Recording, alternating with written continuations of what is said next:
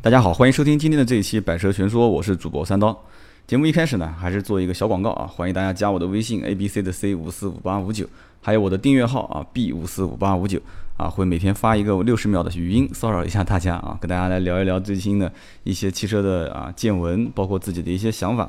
那么今天这一期呢，我们就接着上次通知大家的那个。想聊一聊燃气的这件事情啊，因为我之前在汽车商业评论的这个里面看了一篇文章，这个文章呢洋洋洒洒非常长的一篇，这个像长篇文章连载一样的，但是他在一个帖子里面啊看了很长时间，我发现这里面有很多啊早年我知道的哈，但是有更多我不知道的一些新闻，我觉得挺有意思的啊，就家门口的这样的一个工厂叫南京汽车集团是吧？南汽啊，然后这个集团里面它有很多的一些不为人知的故事，而且。啊，走了六十年啊，到现在六十年的历史，然后一直到大家都知道被上汽啊并购，然后包括这个菲亚特啊，南汽南京菲亚特，然后到最后南京菲亚特突然就消失了，就没有了，啊，后来菲亚特自己啊进口菲亚特啊，国产的广汽菲亚特，所以这里面有很多故事啊，我们一直想去聊一聊，我也想去自己了解一下，然后说给你们听，但是发现这里面千丝万缕的联系啊，而且这里面涉及到的很多的点。都可以，甚至讲把其中的一个点展开来啊，你又可以说一大堆的故事。比方说南汽跟上汽想买这个 MG 罗孚啊，这里面很多的故事。所以说今天我想还是我们尝试的就讲一讲南汽本身的一些事情啊。然后呢，也做了一些功课啊，这不有有点不太像我这个脱口秀的形式啊，找了很多的数据。后来我发现，如果把它全部一个字一个字读出来，那估计可能听了十分钟之后啊，大家都已经睡着了。所以呢，我就挑了一些重点。但是我发现，就是基本上挑重点也挑了，估计这个 A4 纸有三页纸啊。所以说，我就想。这怎么讲呢？这个语言组织对我也是一个挑战啊，就完全是把它给吃透，然后以这种 脱口秀的形式来说，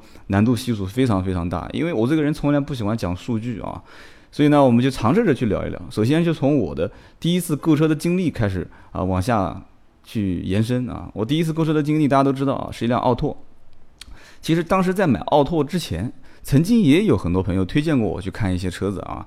然后包括什么这种两厢的小起亚啊，那名字我已经记不得了。当时其中有一辆车子，他就打，当时我记印象很深，打电话问我说：“哎，说你预算大概多少钱？”我说：“我刚毕业，我可能也就一万多块钱。”他说：“现在身边有一辆这个车子，就一万块钱不到，八九千块钱，你可以过来看看。”我说：“啊，我说八九千块钱能买什么轿车啊？”他说：“你过来看，是南汽生产的。”然后我当时我印象，我说：“南汽怎么会有轿车呢？因为那个时候菲亚特，呃。”我看还在啊，菲亚特已经已经在了，我就我就在想，南汽的车子不就是菲亚特吗？这是什么车啊？后来他带我过去看了一下子，哦，原来那个时候才知道啊，还有一辆车叫做英戈尔，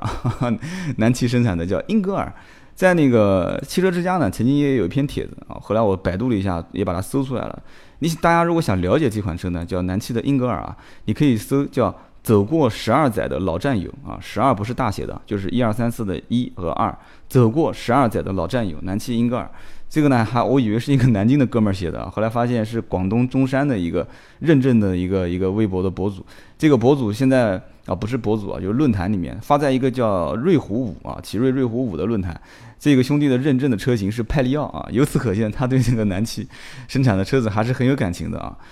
后来呢，就是当时我看了这款车之后呢，我跟大家其实担心的是一样的，就是车子呢，我试了一下子，动力各方面也不错，但是当时我是新手啊，才拿驾照时间不长，我对车子其实没有太多的要求，我就问了一个，我说空调能用吗？那能用啊，我说这车有没有事故啊？没有事故。然后后来几个陪我来的一个老朋友就讲说，杜超让他不要买这个车子啊，他说这个车子呢，实际上就是唯一担心将来。就是配件有问题。后来我说，就是南南南京自己生产的，怎么会有问题呢？他说，但是后面这个车子毕竟停产了啊。我当时也是没有进入汽车行业，我也不懂。实际上应该讲，这个车现在目前目前为止零部件都是可以买得到的。后来我当然有点犹豫，我说算了，那我还是不买了，我就不太敢买啊。就是就这款车型啊。当然了，后面的事情大家都知道了，我买了一辆奥拓啊。后来我买了一辆奥拓，所以呢，其实从这个事情呢，我们就可以延伸出来讲。今天的这个南汽的一些相关的啊比较好玩的一些故事啊，但是讲的故事之前还会有很多的一些啊比较枯燥的一些数据啊，尽量讲的生动一些啊。其实呢，南汽呢有六十年的历史啊，叫南京汽车集团。然后呢，它第一次就是在全国应该算是就是不能说是声名鹊起吧啊，就当时文章当中提到的，就是当时它的型号叫 NJ 幺三幺的啊，汽车的换代，垂直换代，这是一九八六年的事情啊，这个时候我们才两岁，所以这个事情我说不出来也很正常啊，因为那个时候我根本就没有意识啊，不是那个年代的这个人。然后到了八五年到九四年的时候啊，从签约到国家正式验收啊，开始引进了这个叫依维柯的项目啊，这个大家就基本上还是蛮了解的，包括我现在也是满大街也能看到这个依维柯的车子。然后到了一九九六年的时候啊，南汽和意大利的这个菲亚特。就依维柯的这个项目成立合资公司，然后这个九五年的时候，实际上南汽的这个产销量啊已经突破八万，在全国的汽车行业啊是汽车行业啊是排名第五，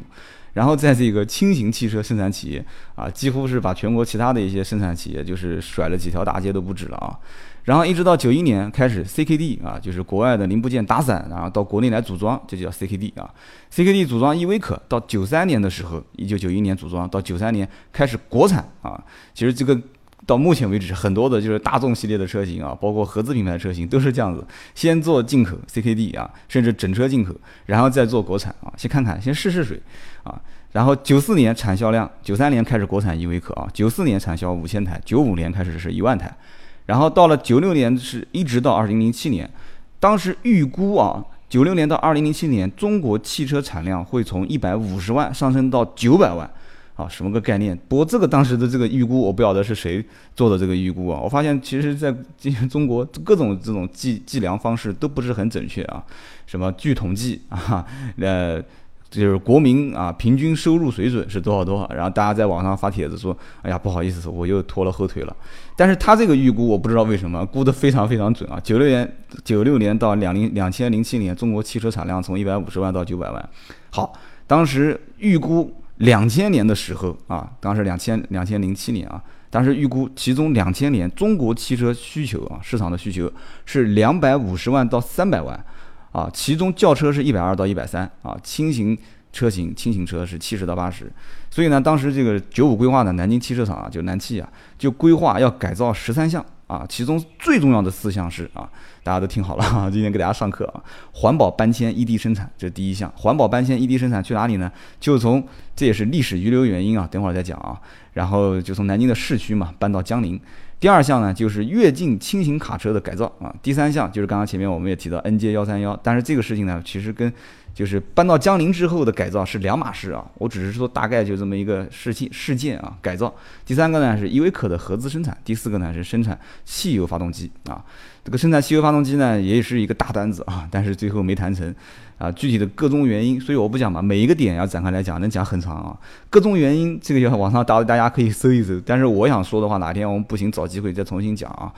就是美国福特汽车啊，合资啊，或者叫合作啊，生产十五辆、十五万辆汽车发动机啊，汽油发动机。但是呢，没有谈成，没有谈成，所以也就不必要去讲了啊。但是环保搬迁和异地生产，这个属于一个增量啊。然后呢，这个跃进的轻卡的改造和依维柯的合资，这个呢是属于在原有存量的基础上面进行一些扩张啊。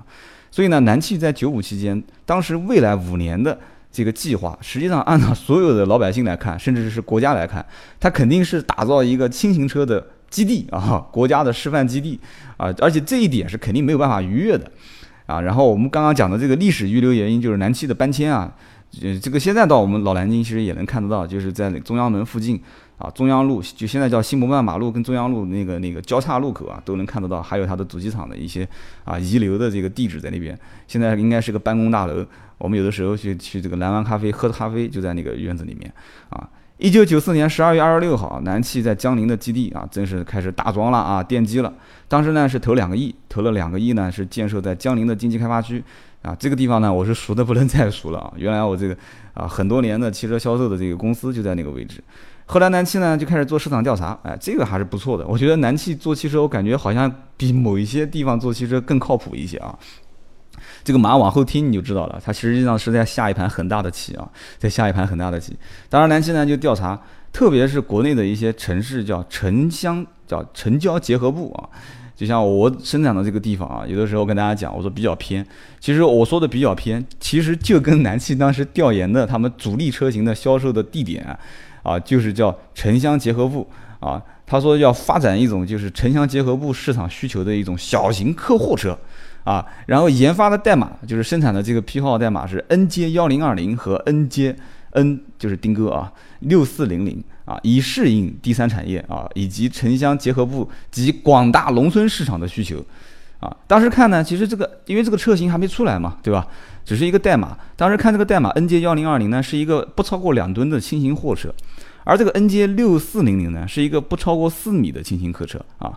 这个等会儿就揭晓这两个是什么车子啊。然后呢，这个南汽的人呢，其实也是觉得这两款车很神秘啊，他不知道怎么回事啊。然后呢，NJ 六四零零当时甚至都没有把它列到两千年的产量规划目标，因为我们之前提到两千年的这个市场需求是多少？两百万辆是吧？两百五十到三百万辆啊，当时都没有列入两千年的产量规划目标，就是就是轻描淡写嘛，就是这个车子。但是 NJ 幺零二零呢，是锁定这个城乡结合部的企事业单位啊，或者是商业网点和个体经营单位啊，就是小就是这个第一批创业的人嘛，对吧？大家都知道，其实九二年、九七年、九九年都是这个啊中国第一批富起来的这 这些群体啊，所以两千年的时候定位其实加上这个个体经济单位是非常。不是叫加上啊，它就是一个主力消费群体啊，主力消费群体。所以呢，这个城乡结合部是什么个意思呢？包括这个到底是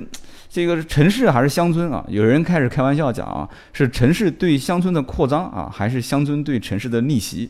所以后来呢，这个南汽就开始琢磨说，哎呀，这个单干呢也不是回事啊，这既然是下一盘很大的棋，那就必须要一步一步的布局嘛。所以呢，后来就跟这个马来西亚的金狮集团合作啊，这很很大的一家公司啊。然后呢，这个金狮集团留在哪里呢？它跟这个西班牙啊，就马上后面就可以聊到这个事情了啊。它跟西班牙有一些千丝万缕的联系啊，某一些公司和集团，所以呢，他就要想通过他从海外去引进一些设备啊。然后呢，九七年的三月二十七号啊，通过金狮集团啊，通过金狮集团一定要记住啊，是通过金狮集团从西班牙引进的。这个关键点也要记住，马上后面还要提这个事情啊。引进了这个二手设备，安装到位，花了四千五百万美金啊。其实四千五百万美金对于当时来讲的话，也是一笔不小的费用了。这个也是个关键点，等会儿大家继续往下听啊。九八年的三月十八号，第一辆新车开始在江陵基地装配成功。当时呢，这个车子装配成功出来之后呢，大家发现，哎，这个车子不是当时就是两千年规划目标的 NJ 幺零二零啊。这个车子是什么呢？是就是之前从来没提过的，或者说是轻描淡写、东躲西藏的那个 NJ 六四零零。而所有的人看到这款车的时候，当时下巴差点就要掉了啊！大家都不会怀疑放在眼前的，它根本就不是什么农用车啊、轻型车，它就是一辆纯纯正正的两厢轿车啊！这个车就是我之前开篇提到的那辆车子啊，就是那辆英戈尔啊。但是当时这个车没有名字啊，它是在这个编外目录里面，它根本就不可能以轿车的形式去命名，所以说。其实很搞笑啊！倒是到了一九九八年九月十三号啊，第一辆的 NJ 一零二零才下线啊。刚刚下线的是是六四零零啊，所以你一定要这个两个数字不要弄错了。一零二零当时才下线，下线之后呢，大家发现这个车子一就很奇怪啊，整个外形非常具有冲击力啊，就是头子特别扁，像一辆轿车。然后完了这个后面是一个就像一个完完整整被把头给砍掉的面包车，两个车拼在一起的。所以说，我觉得这个车生产也挺挣扎的啊！我估计设计师是绞尽脑汁想把它生产成一一个轿车，但是这个图纸不管怎么画啊，你画的太像轿车呢，上面估计不批。但是你说完全把它生产成面包车呢，这也不是那么回事啊！而且最关键的就是这个生产线啊，等会儿跟大家揭就是揭秘一下这个生产线是什么生产线。其实这个生产线本身它就也不是生产这个面包车的生产线。但是讲的也很奇怪啊，就是绕来绕去，反正就是一个很奇怪的车子，大家也可以去搜一下啊。这个车子呢叫优尼科啊，优尼科，优秀的优啊，尼采的尼啊，柯受良的柯啊，优尼科。所以呢啊，柯震东的柯啊，我们应景一下啊，优尼科。所以说这个车子当时也不能命名啊，也不能命名，它就是这么一个叫啊农用车啊，轻型车。所以说到了一九九九年的三月，这个金狮集团呢，它。历史使命已经完成了啊！是什么个使命呢？啊，其实大家都懂啊，就是通过它啊，去西班牙去收购那个生产线啊。当然了，其实还有一些其他的事情，我们就不多讲了啊。当时呢，这个金氏集团一九九九九九年三月啊，非常识趣的就把这个股份全部转给了这个菲亚特汽车公司。到了九九年的四月份呢，就成立了江苏南亚自动车有限公司啊，一直到两千零二年第一辆派利奥轿车啊，派利奥轿车投产。啊，人们才开始改口叫南京菲亚特啊，才有了这么一个名字。所以九九年八月三十号，NJ 六四零零正式命名为英格尔啊。你看啊，一九九九年四月三十号成立南亚自动化啊自动车有限公司，对吧？然后一九九九年八月份，哎，你说这个为什么当时的这个办事效率那么高呢？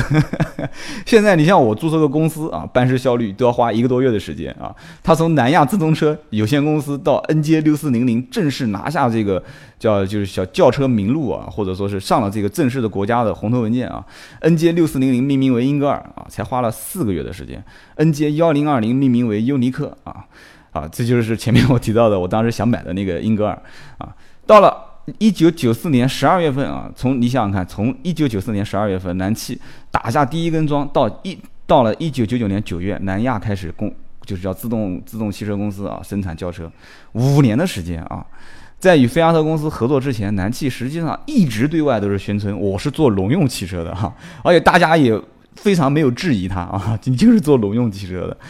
但是呢，这个英格尔和尤尼克下线了以后呢，啊，包括这个菲亚特公司的合资，它的其实真实意图已经大家心照心照不宣了嘛，都心知肚明了啊。所以说这个我们回过头来就要讲当时的这个生产线的事情，就是四千五百万美金，然后通过这个 啊，通过这个马来西亚的金狮集团引进啊，这个就要讲到，我们就要把它拆开来一点一点的去细化去讲啊。九十年代的初期呢，其实当时西班牙这个叫西亚特，大家都知道啊，西班牙的西亚特公司被德国的大众收购。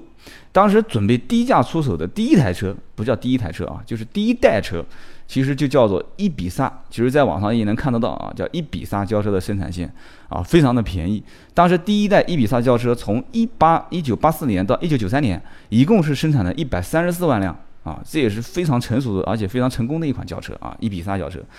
但是按照当时的中国汽车工业这个规划呢，南汽只能生产轻型轿车，而且它是这个轻型轿车的骨干基地啊。所以这有点像什么呢？就有点像这个，就是就是我曾经跟他经常聊过这个三傻大闹宝莱坞啊，就是其中有个片段，就是他爸呢一直想让他成为一个成为一个工程师啊，成为一个设计设计师，但是呢他就一直想去拍这个野生动物，当一个野生动物的这个摄像师，这就就就就差不多，南汽就是那种感觉啊，南汽当时就是人人都认为它是一个啊生产轻型车的骨干基地，但是它。绝对是无法染指国家严格控制的，而且企业必须获得准入资格，这个后面还会再讲啊。这样的一个轿车制造领领域，但是呢，这是一个肥的冒油的领域啊，这个我们不多说了啊。所以呢，南汽也就在就就造成了在每一次车展上面啊，就是到处都是香车美女啊。你想想看，一九九九年、两千年，你回头再听听我的那个三十周年纪念版，讲就是大众轿车啊，桑塔纳啊，国民轿车神车，国民神车桑塔纳。你再听听当时的九九年、零两千零三年、两千零四年，当时是什么样一个概念啊？你想想看，在任何一个车展上面，到处都是香车美女啊，这个轿车的展台前面是挤满了人群啊，人满为患。但是这个南汽啊，南汽的这样的一个商用车制造厂家，它的展台前面啊都是非常臃肿的啊，都是那种非常怪异的这种车型，所以每次参展它都是一种莫大的刺激啊，也是一种折磨。这个回头想想啊，回家研究研究这个西班牙的一比三的生产线，再看看人家的这个轿车啊，造的行云流水啊，他口水肯定直流嘛，你说是不是啊？想尽办法肯定也要把它搞过来啊。所以当时呢，他想让让一一个。远在千万里之外的一个轿车的生产线，让它搬到南京啊，搬到南京，然后落户，然后再生产，就是当时基本上应该讲定位就是生产产量在十到十五万辆啊，这个根本就不是搬家啊，这个应该叫做穿越。所以呢，当时把这个合资公司啊，就是说变成一个跨国企业，就是把它合资公司的股东。啊，合作，我们大家一起合作。我们作为跨国汽车公司，这个比起和跨国汽车公司就直接过来就是跨国汽车公司，然后我再和你共同成立一家公司，这个是要容易很多的啊，这要容易很多的。所以呢，其实 N 阶的幺零二零就是在。这个基于伊比萨的平台派生出来的产品啊，就是我们讲的那个 前面像轿车啊，前面那一半其实就是伊比萨的基因，然后后面把它设计成面包车啊，再把这个依维柯的一些基因拿过来，把它把它这个轻型小小客啊、小面包啊，把它给啊七拼八凑的。所以当时呢，就是 NJ 幺零二零这个车呢，奇怪到什么程度呢？它是一种农用车。但是呢，投放到市场的时候呢，给这个销售员啊就开始啊忽悠，开始上课了啊，说我们要把它定位成城市多功能轿车啊，不是不能讲轿车，城市多功能车啊，这就像做定位这个我们的主力销售群体是在城乡结合部一样的，它是一个模糊的概念啊，就是此时无形啊胜有形，此时无声胜有声啊，已经到了一种境界了。所以以至于当时南汽的销售员，我不知道当时南汽的销售员，我现在能不能认识两个啊？如果有正在听节目的认识的，哪天介绍到万达，我我这边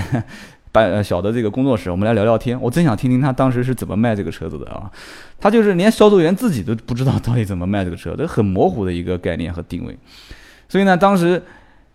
国家整个大环境是什么呢？是凡是总投资在三千万美金以上，而且是利用外资的项目、外资的项目，都要上报国家审批。所以这个时候，南汽也要开始啊琢磨着怎么下这一盘很大的棋啊。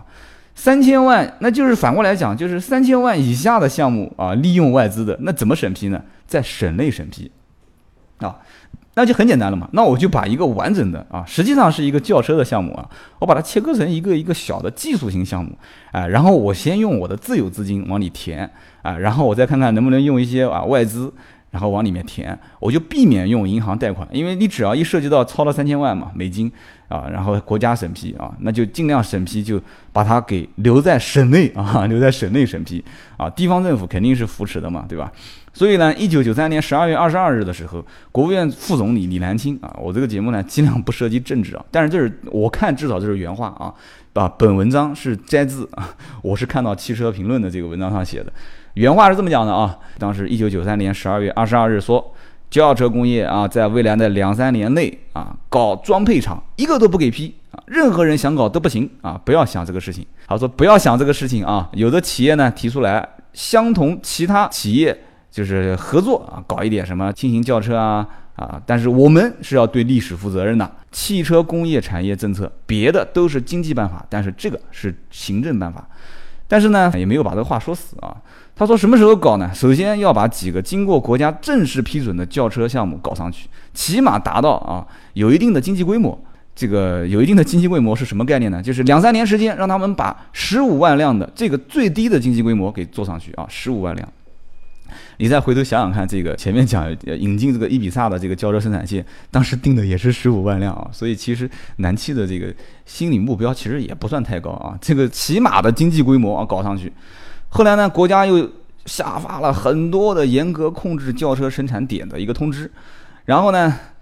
这个南汽还是比较有本事的，所以我觉得这个南汽的相关早年的这些领导都是汽车强人，都很厉害的啊。当时就有一个就是一九九四年出台的叫《汽车产业政策明确规定》啊，汽车产业政策啊，叫明确规定什么呢？对轿车和轻型车的整车项目啊，所以你看他一直咬文嚼字，就是在他就跟这个整车项目一直在较劲啊。对轿车和轻型车的整车项目，不分线上线下，一律国家审批立项。其实这个时候句号就可以了嘛，对吧？但是他没有画句号，他打了一个逗号，后面叫做其余的整车项目、发动机项目，根据国家有关的审批权限的相关规定，按照程序审批。你看这个里面拐了两三个折扣啊，所以这个里面实际上中国文字博大精深，就以至于南汽当时就开始啊，把轿车项目一分为四啊，就一分为四啊，啊，以农用车啊、零部件的名义开始在省内啊，省内开始审批通过。啊，所以尤尼科那个车子实际上是也是在无锡生产的，这不多说了啊，大家心知肚明。两千年四月的时候啊，当时亲临南汽视察，后来呢就看了一下这个呃它的生产线，看了一下它的这个成品啊，从跃进开始看啊，依维柯开始看，然后当时南汽是把英格尔和尤尼科啊，两千年实际上已经这两个名字就是，然后呢就放在最不显眼的位置上面，当时呢还是看到了这两款车啊。然后还停留了一段时间，为什么要停留呢？大家就是在想，他估计可能是想找一点这个农用车的影子，但是怎么看他就不是那么回事，你知道吧？啊，然后他呢，其实大家都知道他很严格啊，所以呢，你想搞什么小花招、动点小动作，你根本不可能骗过他的啊。但是他也知道呢，自己说话这个分量很重，所以呢，对于像南汽这种，就是有一点就是打擦边球啊，就是偷偷的上这个轿车的这里面一这么一种行为啊，心里面很清楚。但是呢，这个呢环境很复杂，而且形势也很复杂，这个问题也复杂，所以呢，他觉得不应该自己做出一些指示啊。这个话也不是我讲的啊，这也是文章转载啊。所以呢，一句话也没讲就走了。第二天呢，南汽的这个报纸的头条就写啊，叫饶有兴趣的啊视察了南亚公司的英格尔和优尼科的新产品啊，这个就在这个南汽报，就是南汽自己的报纸里面就写了这么一篇文章。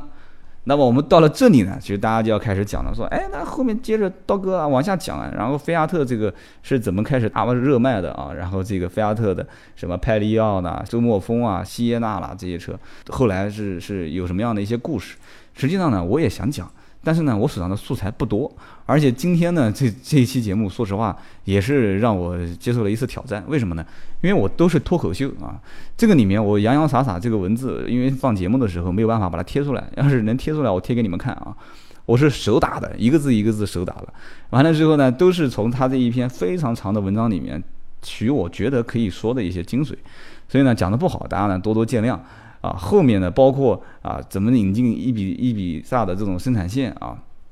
包括是怎么啊，就是和上汽一起去啊争夺这个啊，就其实这个也是更好玩的一个故事了，就是怎么去争夺 MG 名爵的这么一个故事啊，其中还有包括本田汽车的这个拆台。然后包括后面的菲亚特公司和南汽的解约啊，其实这里面有很多的故事可以聊。今天呢，我们就先聊到这里。如果大家觉得好的话呢，点个赞，然后同时呢，也是可以给我微信上进行互动和留言啊。觉得说啊，刀哥这样不错，以后可以多聊聊。但是呢，如果大家觉得说不好，说啊这种方式我觉得还是没有你以前的风格。好，那以后我就尽量少讲啊，偶尔尝试一下，确实也蛮累的哈。好的，最后呢也是做个小广告啊。第一个呢就是 A B C 的 C 五四五八五九，我的微信号，私人微信号啊。另外一个呢就是 B 五四五八五九，我的订阅号，每天发个六十秒的语音骚扰你一下。然后同时呢还有一个啊，也是偏商业一点的啊。我的节目呢是，呃，不希望有任何商业的这个赞助或者是冠名去影响到我的言论。但是呢，我还是希望节目啊能不能有一些冠名或者赞助啊。我也不是这个。呃，高高在上的这种啊，什么文人墨客啊，我也是一个俗人。现在已经有了一百多万的一个整体的播放量，也感谢各位的支持，呃，也是我做下去的一个动力啊。然后同时呢，今天也是非常开心，看到了这个呃手机客户端排名前二十名的脱口秀节目啊。我虽然说排名是靠中后啊，十二名。但是呢，还是依然非常开心。所以呢，周围的一些听众朋友呢，如果觉得哎有一些合作的机会啊，觉得说可以跟三刀联系一下的，也可以私信给我，没有任何问题。好，今天的这一期呢就到这里啊。为了弥补周三没有及时更新，明天呢我会把上一次跟浙江金华九四二电台连线的这个音频啊进行一次更新，就算我的啊一次小小的弥补。好的，谢谢大家，我们下一次继续聊。